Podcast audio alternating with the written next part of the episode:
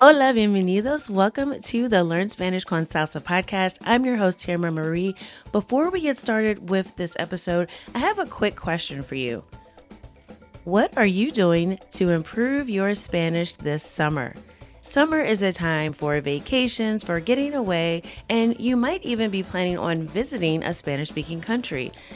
So it is the perfect time to improve your conversational skills because let's face it, if you've been learning Spanish for any length of time and you haven't been having regular conversations, you are going to fall behind. So, this summer, we are not going to let you do that. Here at Spanish con Salsa, we are offering a summer boot camp. This is an eight week boot camp that will focus on Caribbean Spanish and also Spanish grammar. So, we're going to be looking specifically at the past tense. A lot of people get confused between el imperfecto, el pretérito, when do I use which one. And we're also going to be exploring the Caribbean with Puerto Rican Spanish, Cuban Spanish, and Dominican Spanish. So, you will have an opportunity to improve your Spanish and You'll also be able to attend regular conversation practice sessions facilitated by a native speaker, all as a part of our Spanish Fluency Club this summer. So if you are interested, go to SpanishConsalsa.com slash summer. That's SpanishConsalsa.com slash summer. Registration is open now through Sunday. We have limited spots available, so if you're interested, I encourage you press pause now before you listen to this episode scroll down to the description and click on the link or just go to SpanishConsalsa.com slash summer. Hope to see you in the boot camp. Now let's get started with this week's episode.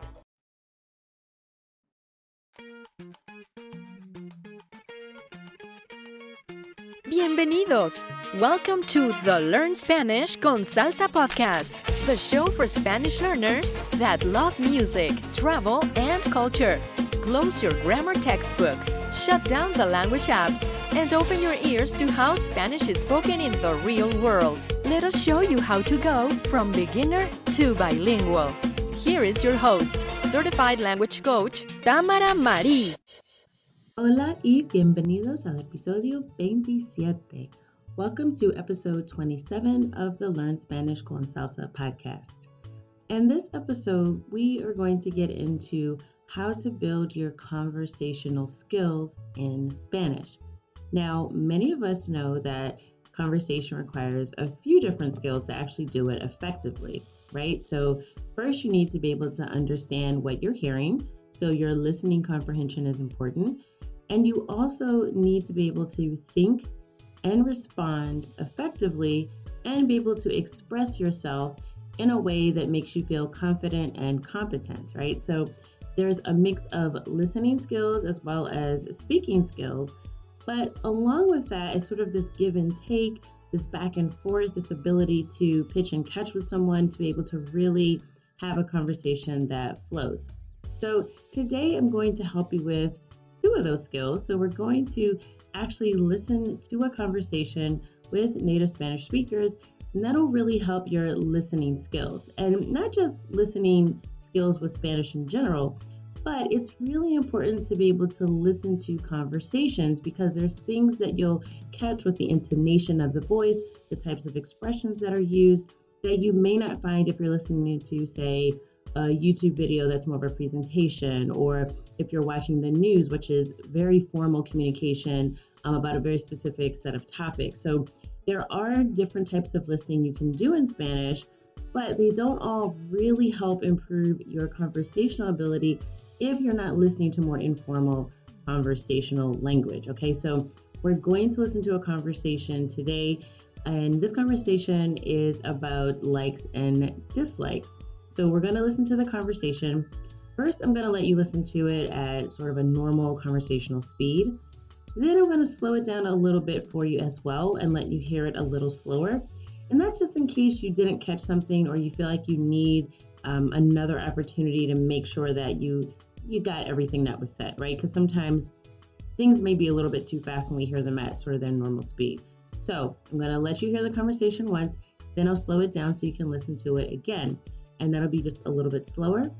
And then after that, I'll come back and I'll give you a translation for each line and I'll break down some things that um, that I noticed that I want to point out to you and also that you can actually use in your conversations in Spanish. So I always think that's useful because you know, sometimes we may hear something and we're not exactly sure if the context is correct that we want to use it in.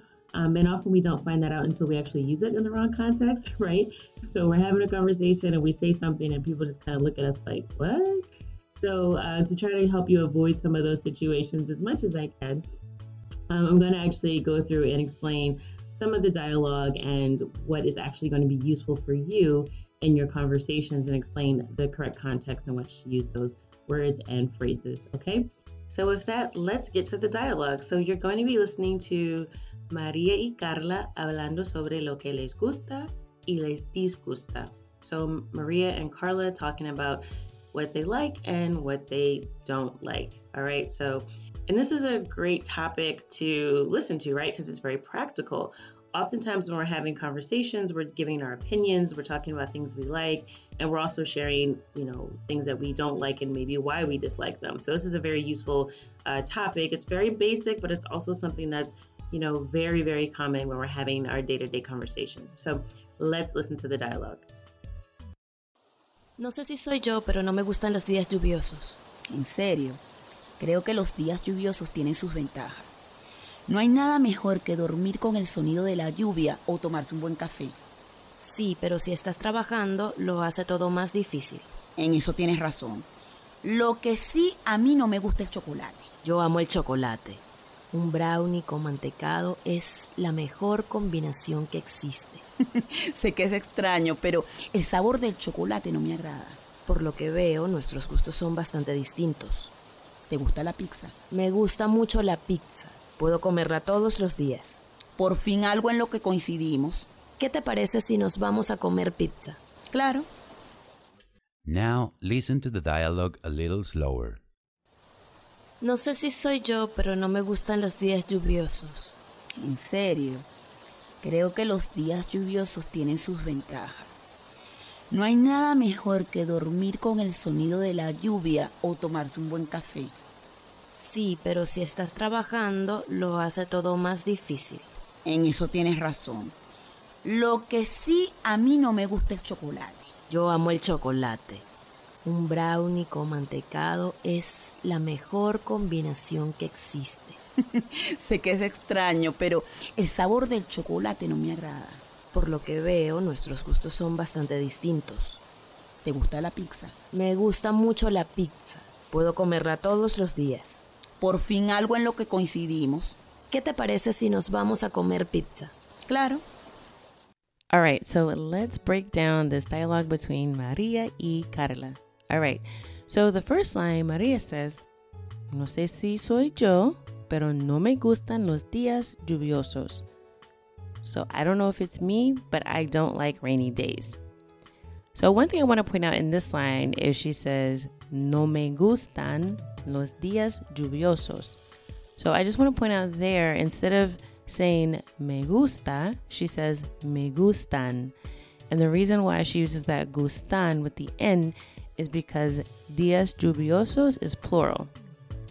So if she was referring to one thing, it would just be no me gusta. But because she's referring to rainy days in general and rainy days is plural, it's no me gustan los días lluviosos, not no me gusta los días lluviosos. Okay, so I just want to point that out. Anytime what you're referring to is plural, you'll say me gustan or no me gustan. Okay, then Carla says, ¿En serio? Creo que los días lluviosos tienen sus ventajas. So she says, Really? I think rainy days have their advantages. No hay nada mejor que dormir con el sonido de la lluvia o tomarse un buen café. So there's nothing better than sleeping with the sound of rain or having a good coffee. All right, so Carla clearly disagrees with her and she's saying en serio. So the first thing I want to point out here is you can use that phrase to say something like really um, if somebody says something and you're a little bit doubtful or you just want to reconfirm um, and it kind of gives this uh, this attitude of I don't really believe you or is that what you really think um, but in English we would probably say really but in Spanish you can use the phrase en serio which is more like seriously like are you for real so she's asking because she's saying, you know, hey, you don't like rainy days? I mean, rainy days have their advantages, right? There's nothing better than, you know, listening to the sound of rain while you sleep and, and having, you know, a good coffee. So she's clearly disagreeing with Maria, who said, no me gustan los días lluviosos. And now Carla is saying, ¿en serio? Creo que los los días lluviosos tienen sus ventajas. Okay.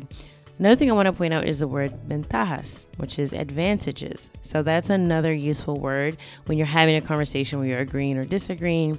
Uh, you're talking about advantages and disadvantages, which would be desventaja. Okay, so advantages, ventajas, disadvantages, desventajas.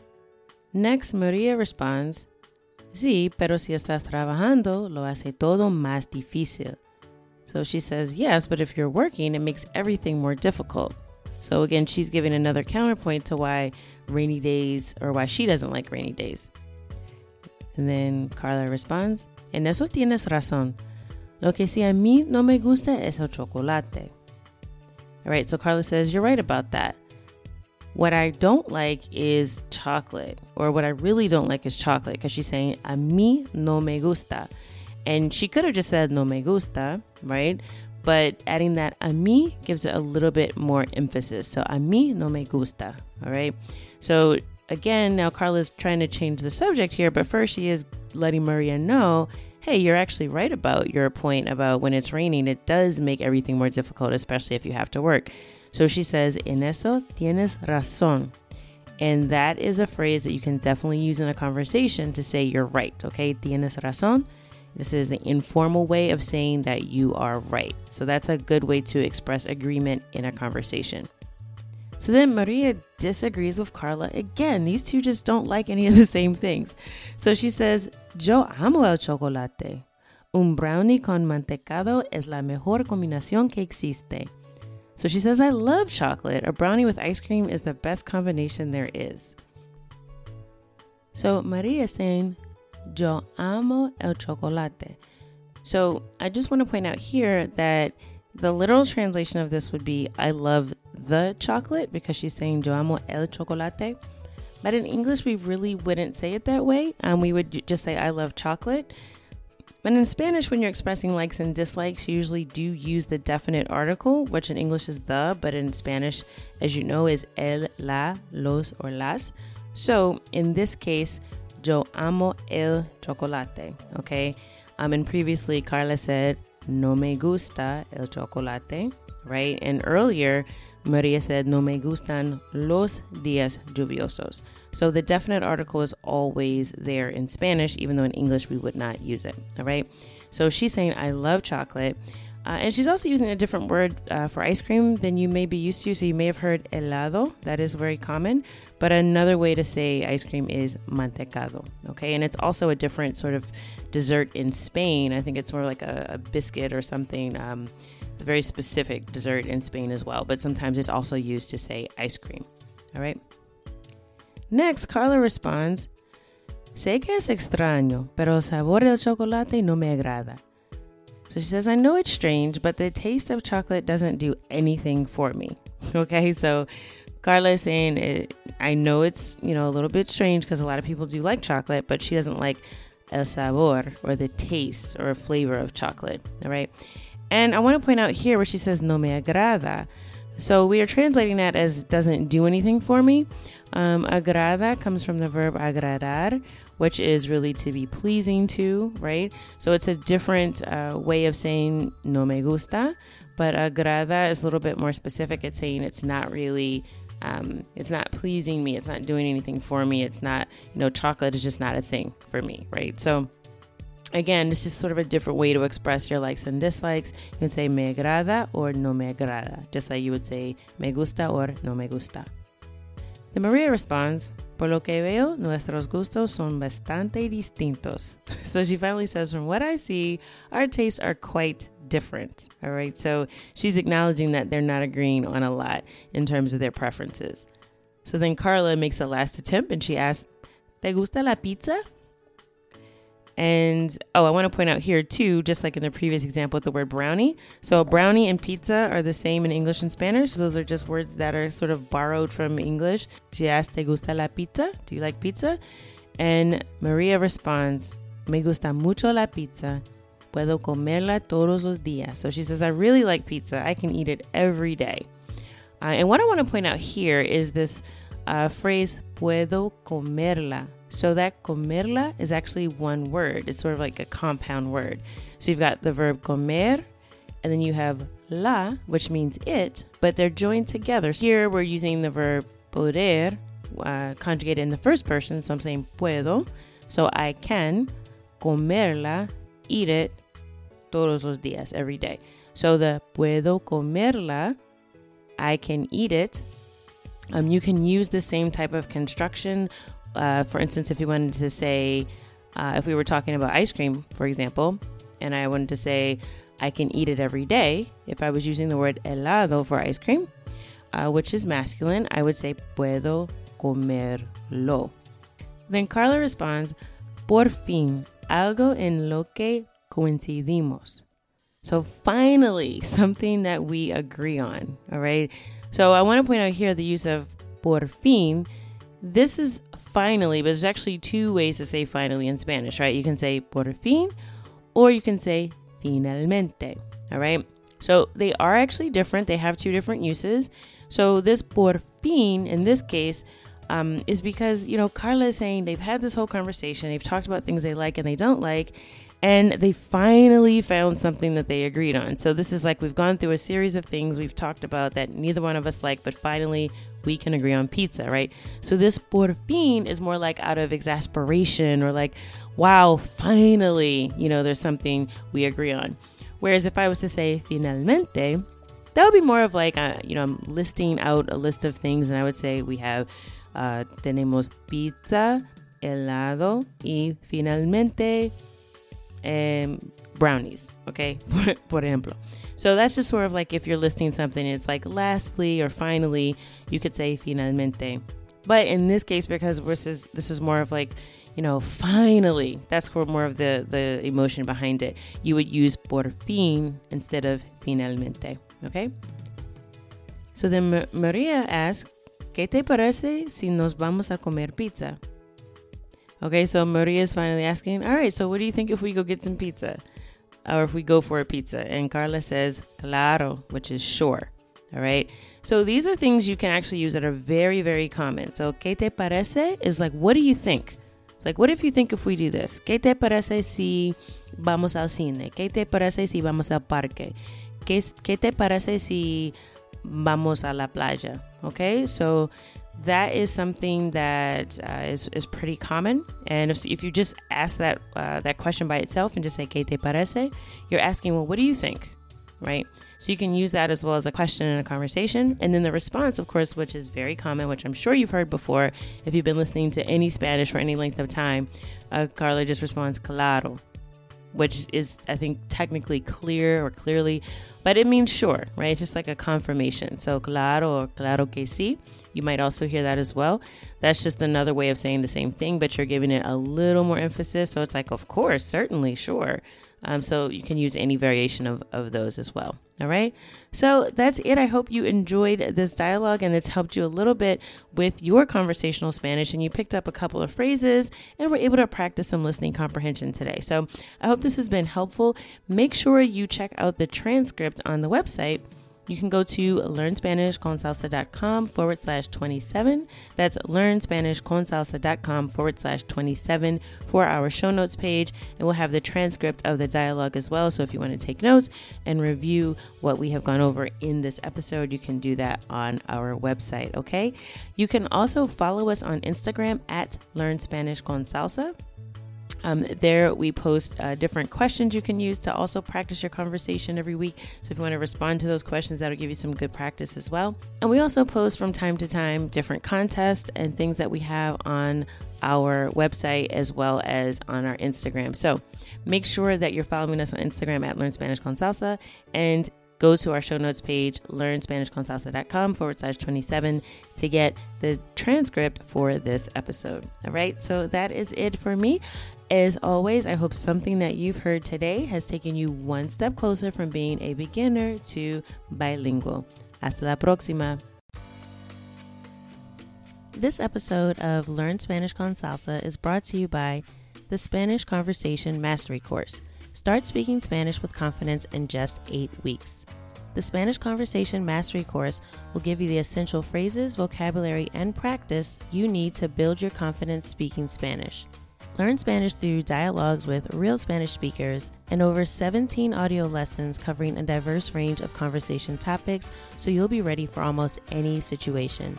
Easy fill in the blank scripts are provided to help you develop your conversation talking points in minutes. Use the code Spanish con Salsa to get 15% off lifetime access to the course. Go to SpanishConversationMastery.com and start speaking Spanish today. That's SpanishConversationMastery.com.